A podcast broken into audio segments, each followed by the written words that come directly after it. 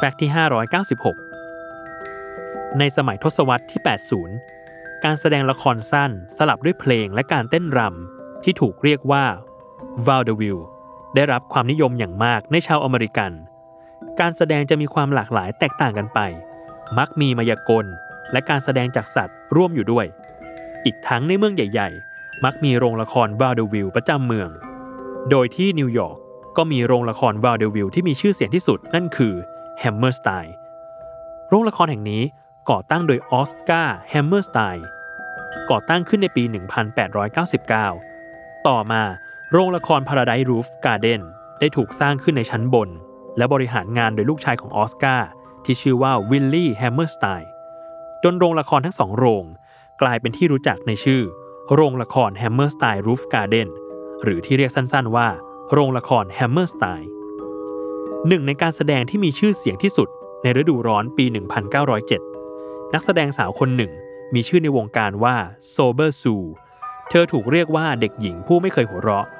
โดยผู้จัดการแสดงเสนอให้เงินรางวัล 1,000 เหรียญ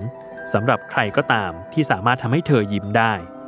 มีนักแสดงตลกอาชีพมากมาย เข้ามาเล่นมุกตลกและงัดไม้เด็ดออกมาสร้างความขบขันไปทั่วทั้งเวที เว้นแต่เพียงซูเท่านั้นที่ไม่หัวเราะหรือยิ้มเลยแม้แต่นิดเดียว ผู้จัดได้กำไรอย่างมาก เมื่อผู้ชมต่างได้ชมการแสดงจากนักแสดงตลกมืออาชีพ แต่ซูกลับได้ค่าจ้าง 20 เหรียญต่อสัปดาห์ ถือว่าไม่คุ้มค่าจ้างสำหรับการเป็นดาวเด่นของโรงละครนี้เอาเสียเลย มีทฤษฎีมากมายที่พยายามอธิบายสาเหตุของใบหน้าไร้อารมณ์ของซูบางคนคิดว่าเธอหูหนวกหรือตาบอด แต่ความจริงก็ถูกเปิดเผยถึงสาเหตุที่ซูไม่เคยยิ้มหรือหัวเราะเลย นั่นเป็นเพราะ กล้ามเนื้อบนใบหน้าของเธอเป็นอัมพาต เมื่อเรื่องนี้ถึงหูผู้ชม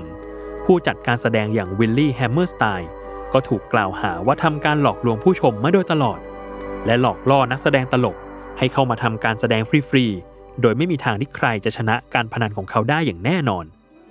นอกจากวิลลี่จะถูกตราหน้าจากสังคมแล้ว นักแสดงตลกที่เคยร่วมงาน ก็ไม่คิดจะให้อภัยเขาอีกเลย